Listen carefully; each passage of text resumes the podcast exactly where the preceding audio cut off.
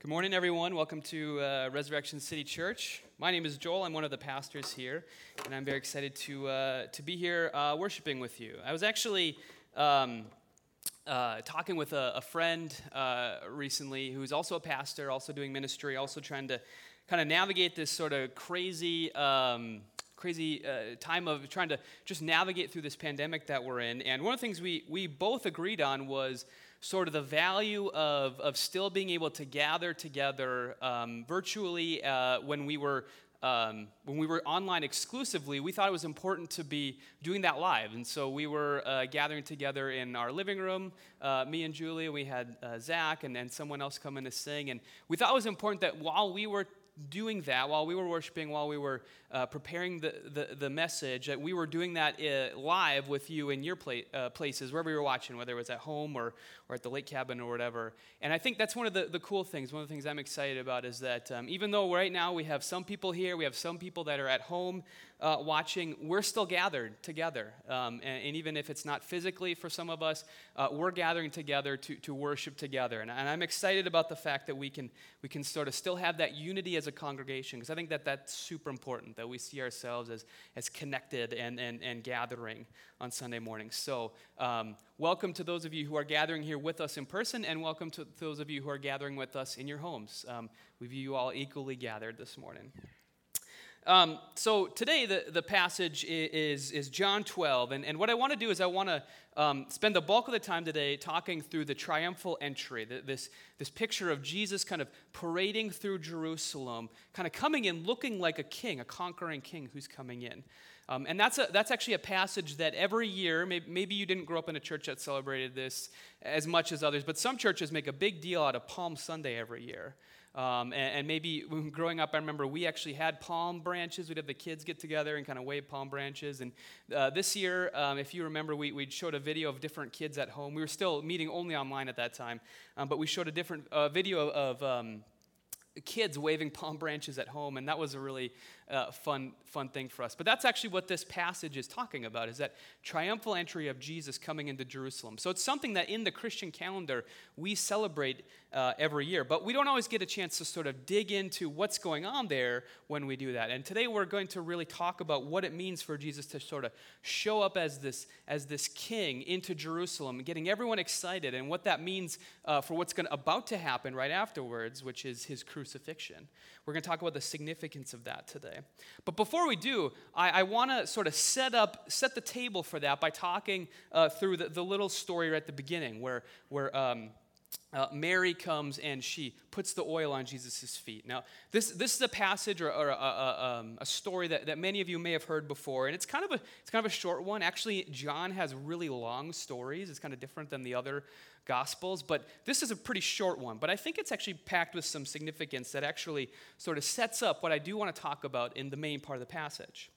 So, um, they're at a dinner. They're, they're honoring Jesus for raising Lazarus. Remember, Julie talked about in last week's sermon uh, Lazarus being raised from the dead. This is not a small thing, obviously, so they figured we should celebrate this. Um, we, we should have a dinner honoring Jesus because he brought our dead brother back to life again. He was at one point no longer with us, and now he's back with us again in person. So uh, the least we can do is have a dinner sort of celebrating uh, Jesus. And Mary kind of uh, decides, I want to do more than just that to honor Jesus. And so she brings out this oil, this nard oil, it's called, and she puts it on Jesus' feet as a show of sort of um, adoration towards him.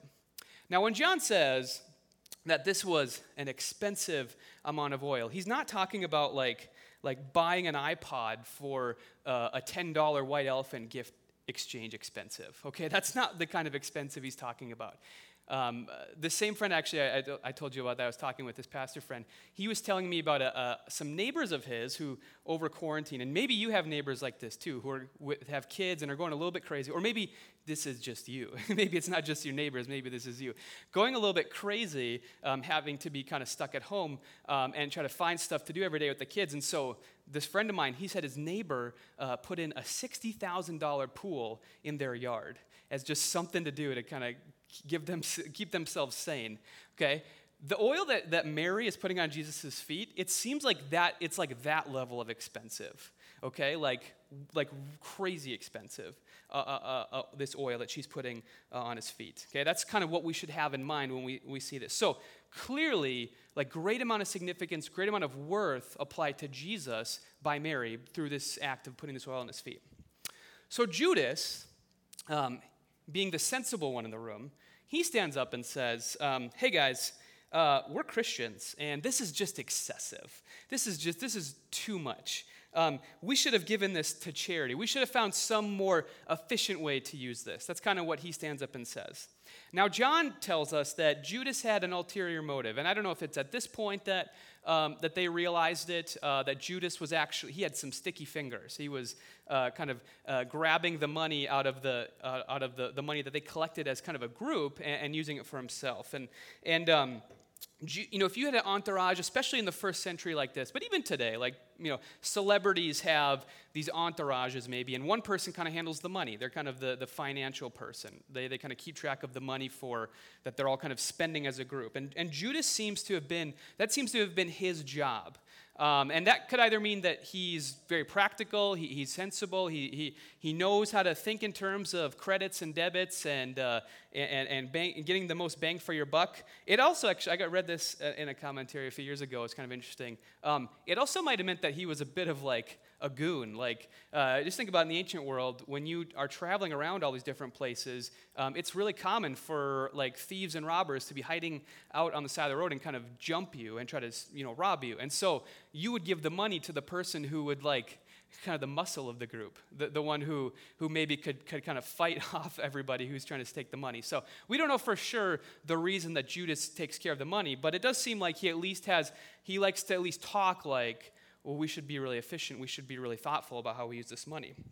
And Jesus sort of calls him out. But he doesn't call him out for being a hypocrite. Be, you know, he doesn't call him out for being the one who's kind of likes to take the money uh, for his own, like John tells us. He calls him out for, for something else. Um, he, he actually kind of, at least in this time, right, in this exact moment, he seems to kind of reject Judas's seemingly noble um, uh, premise that this money should have been used in a more efficient way. Now, it's kind of weird, maybe, to, to hear Jesus saying, uh, don't, don't use this money to care for the poor uh, here. But, but what he's actually saying uh, to Judas is he's critiquing Judas's assertion that the answer to every problem, uh, the, the, the, the, solution or the key to every wise decision comes down to how efficiently we're using our money or our resources. I think that's what he's actually getting at Judas for here.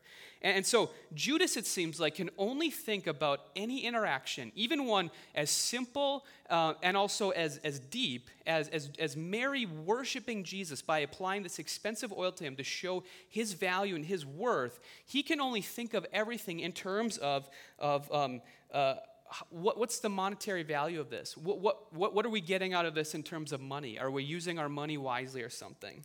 And so I think what Jesus is critiquing him for is that, uh, that Judas loves and adores money more than he does Jesus.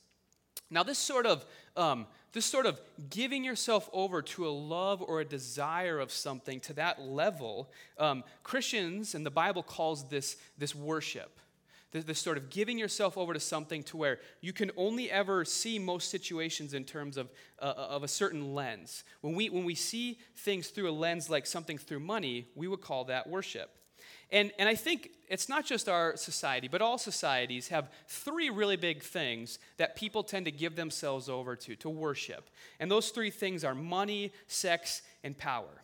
And so Judas isn't alone. Many people worship one of these things. And I don't just mean people who end up in like crazy Netflix documentaries like Tiger King, right? Or, or uh, people who make the news because um, they are involved in like sex scandals, whether they're politicians or movie producers or something like that. We, we tend to think of, when we think of someone who is, who is governed by a, quest for money or sex or power, we think of people who end up in like the tabloids, right? That's kind of how we tend to think about it.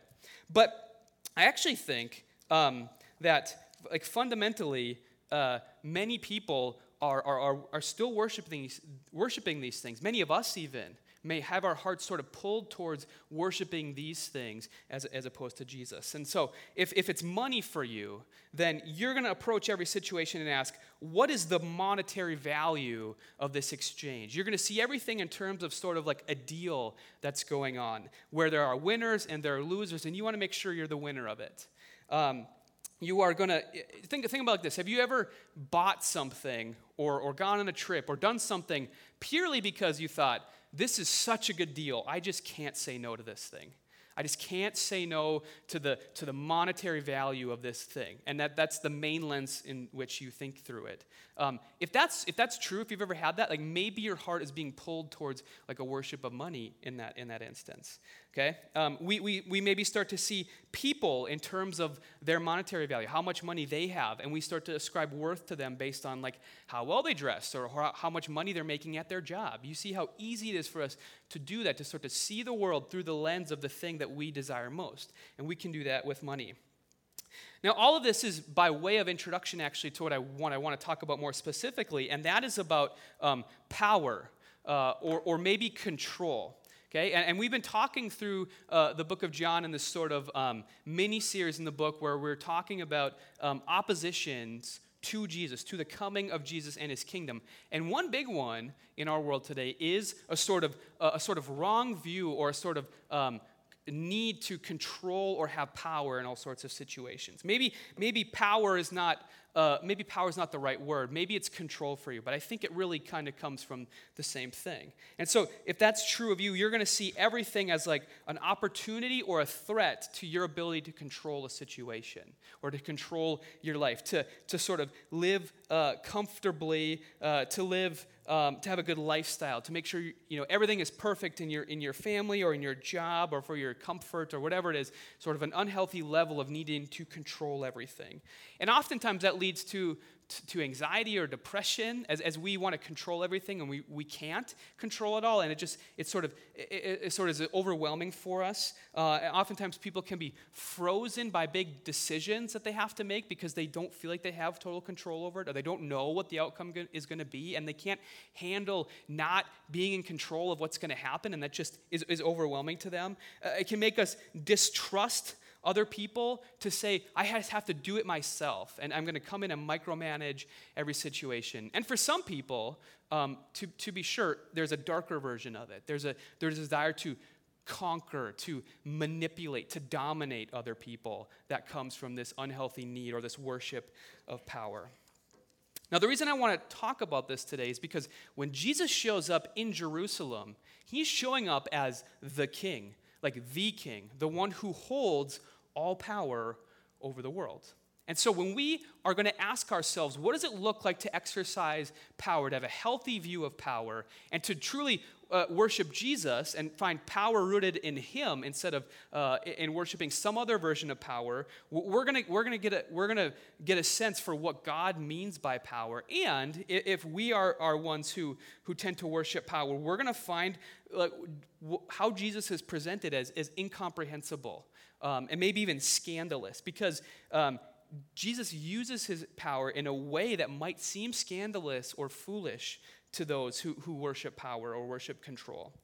And he calls us to view power and control through this sort of foolish lens as well. Foolish in air quotes, obviously, but, but many people might think of it. So I, I want to talk about that today. So let's start out, let, us actually just talk about this, this parade of Jesus coming through Jerusalem. Now, a king riding into their capital city uh, in, a, in a great show of power is actually a pretty common thing in the ancient world. Um, and, and, actually, the, the, Roman Caesars and generals did this on a regular basis. You know, Rome loved to go out and conquer other nations. That's one of the reasons that they're like the biggest empire the world has ever known, is because it's just a normal Tuesday for them to go take over another nation. And every time you do that, you have to like celebrate it. And you've got to come back, and whatever the general was or the emperor had to kind of come through the city, um, uh, bringing their army with them. Everyone is cheering and, and, and like, um, you know, they're, they're all the fanboys and the fangirls are there celebrating, and you're actually carrying the maybe the people you conquered that you've now turned into slaves behind you. They're, they're part of the uh, part of the parade as well. Um, and, and really, what it is is it's just a big flex.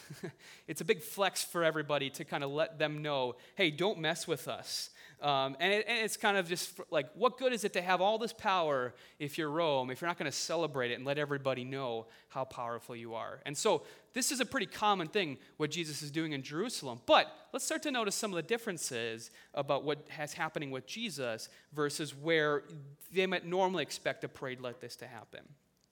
So, Jesus' triumphal procession immediately is different to us when we find out that Jesus decides to get a donkey to ride on. Now, if you're a if you're a Roman general, you're going to get a big old war horse that you're going to ride on, something that's going to make you really tower over everybody, but that, that, that you know can move fast. But riding on a little donkey, like you're not that high up in the air. The donkey's moving pretty slow. It's not a very intimidating animal to ride around on.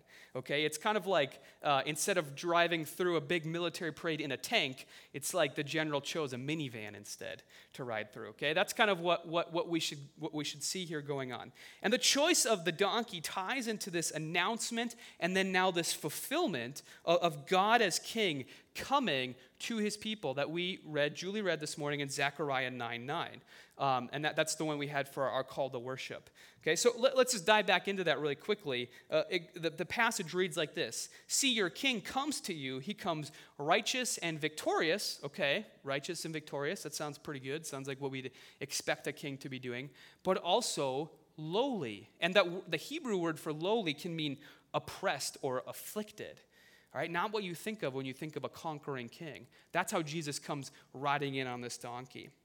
So Jesus is signaling that he's king, but he's signaling that, hey, I am a very different type of king than you're used to expecting.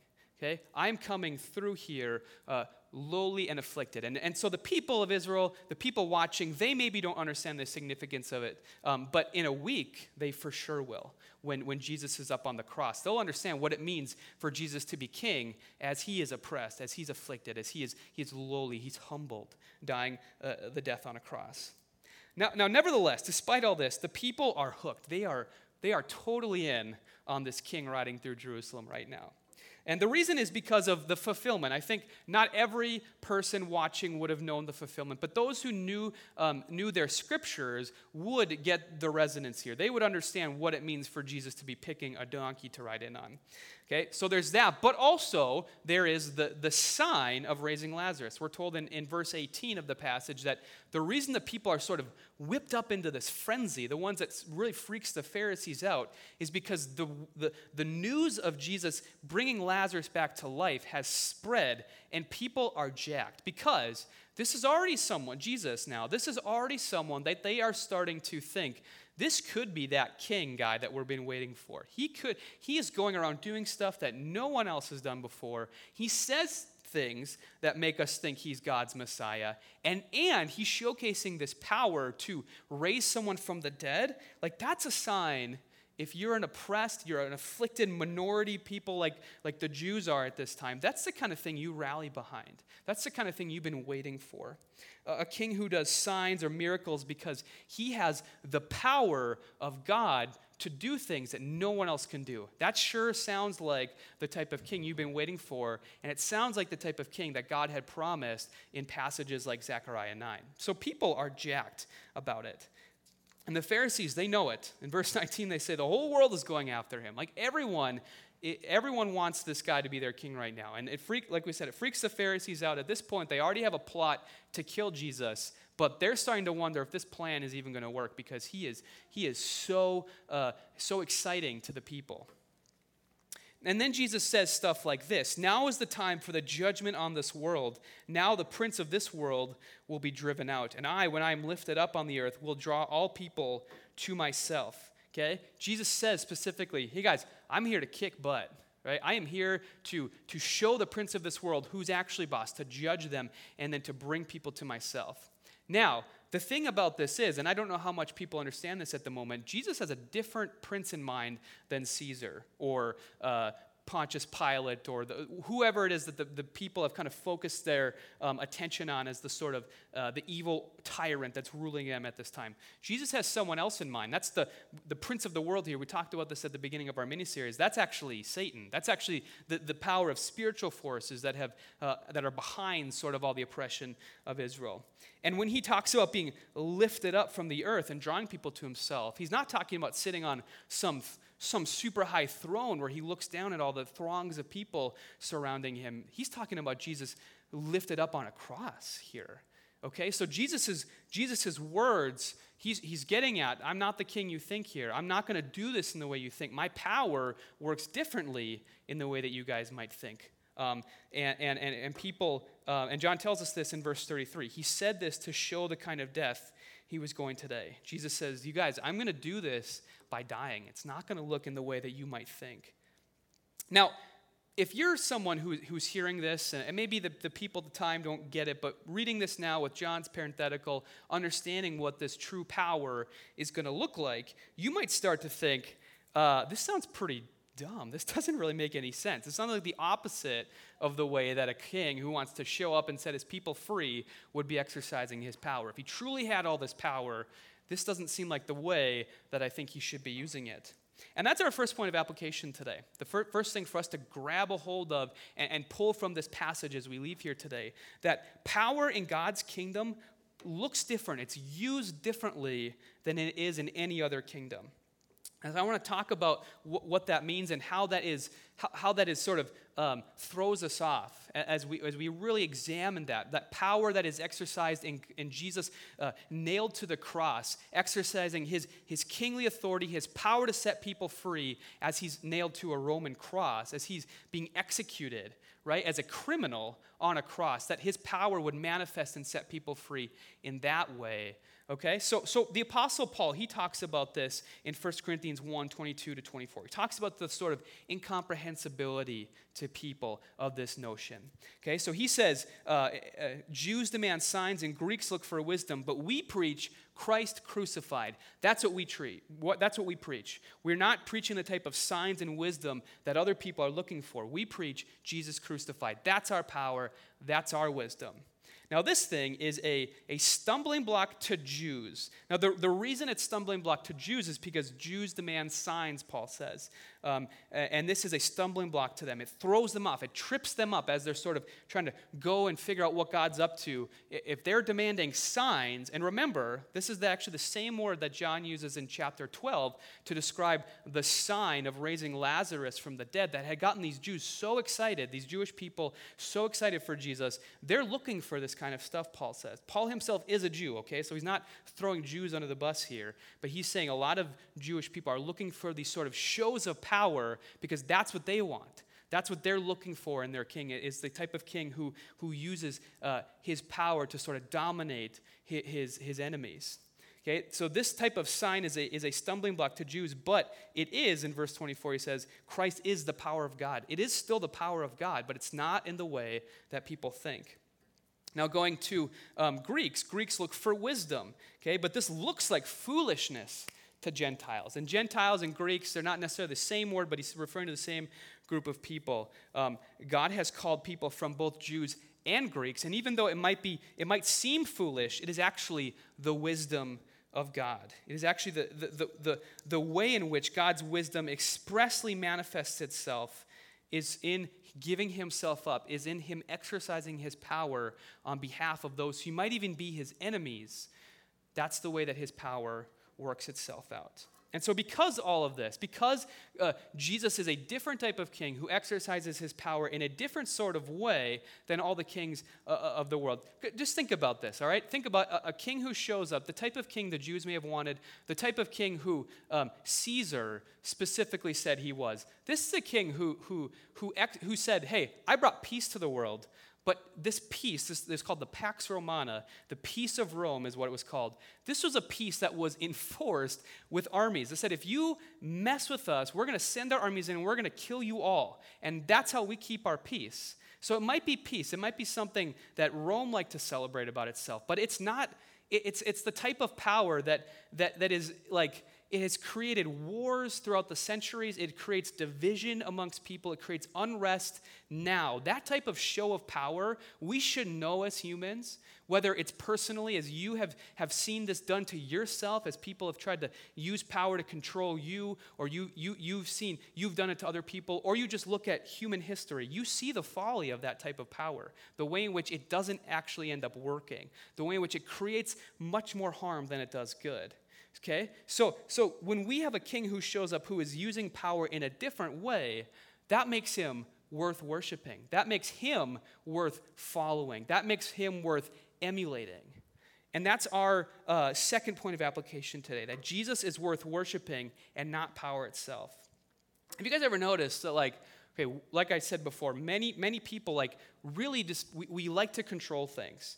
Have you ever noticed that as a society, we, we, we really want to control everything?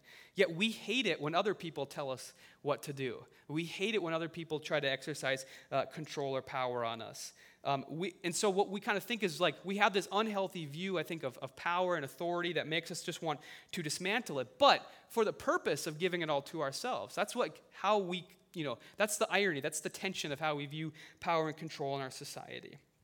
And, and like I said before, it makes us miserable, it makes us distrustful, it makes us anxious, depressed, fearful, always kind of, uh, you know, all paranoid, right, about the, the, losing this power, this control that we've worked so hard uh, to, to get a hold of. And so, what I'm saying is, when we worship power or control just in and of itself, it doesn't lead us to life it leads us to something else. Despite the fact that it tells us if you can just control everything about your life, if you can have power over your situations, then you'll be happy. Despite the fact that we're told that, that, that power claims to give us that, we, we find that that's not true all the time. And so, Jesus, the one who shows us how power is, is truly to be expressed, he's the one uh, that is worth, worth following. He's the one that is worth worshiping. And there's a, there's a couple big reasons for that I want to talk about that Jesus talks about in, uh, in, in uh, verses 23 and 26 of John 12. Jesus replied, The hour has come for the Son of Man to be glorified.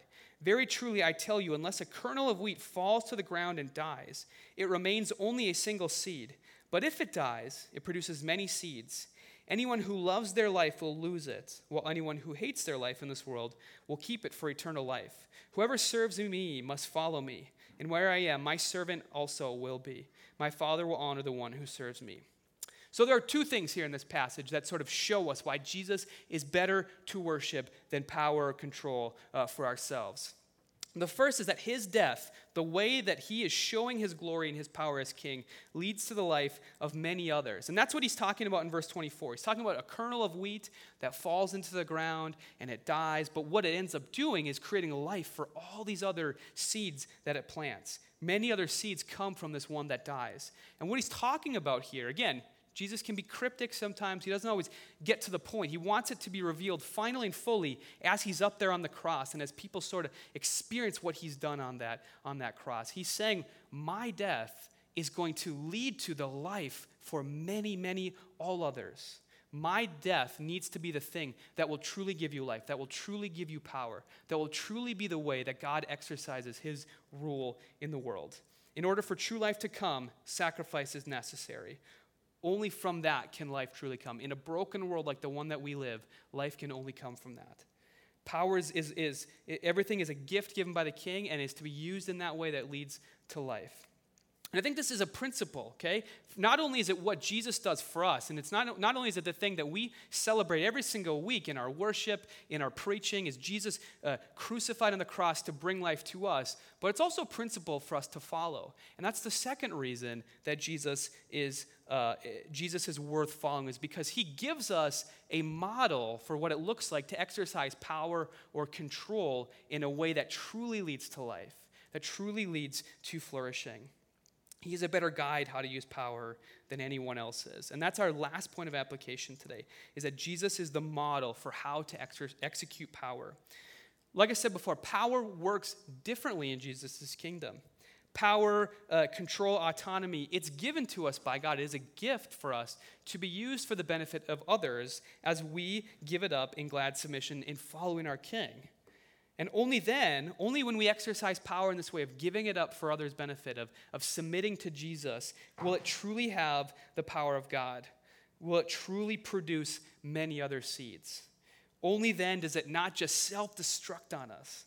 That's the only time that, that, that power is not going to bounce back at us as we try to control everything, is when we give it up to others for their benefit, for their flourishing. As we, as we use whatever we've been given. And we have many things that we can use that, that give us some measure of control that we can be using for the benefit of others, right? Whether it's, it's our wealth, our education, our skin color, our gender, our, our influence, our connections to the right people, our time, our skills, our gifts, all these different things that we have that we're going to be tempted to kind of use for our own benefit are things that we can actually be using to serve others. Whether it's people in our own church community here, whether it's people in our neighborhood, whether it's people in our city, God has given us that stuff to be used in the way that Jesus uses his power to benefit others, to give life to others. And so we as Christians are called to do that.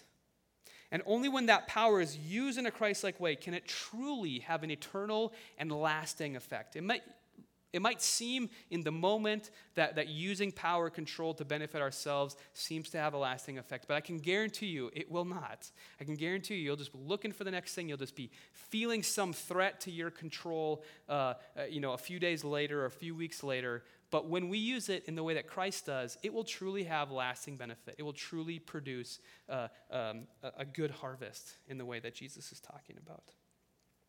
So, what I want to do is, I want to pray and then uh, Zach and Heather are going to come up and they're going to uh, lead us in worship. And I want you just to reflect on, on a couple of questions having to do with how you view control, how you view power, and how you worship Jesus. Lord, we thank you that um, you did not view your power as something to be used for your own benefit, but you used it uh, to, to, to give us life, to set us free uh, in, in, a way that is, is much more lasting, that is much more for our benefit than the way that any other people in power uh, use that power, Lord. We, we thank you that you um, give us, you not only set us free, but then you give us this, this, this model to follow so that we may uh, experience the, the, the, benefits of your death and resurrection for us as we see it uh, find expression in, in us giving life to others, Lord. Make us people who do not uh, who are not tempted to view power as something to be grasped, uh, as control as something to be worshiped, but as people who worship you and who use uh, the power that you give us in order to benefit those around us, Lord. That's our, our prayer to you this morning. We pray this in the name of your Son, Jesus. Amen.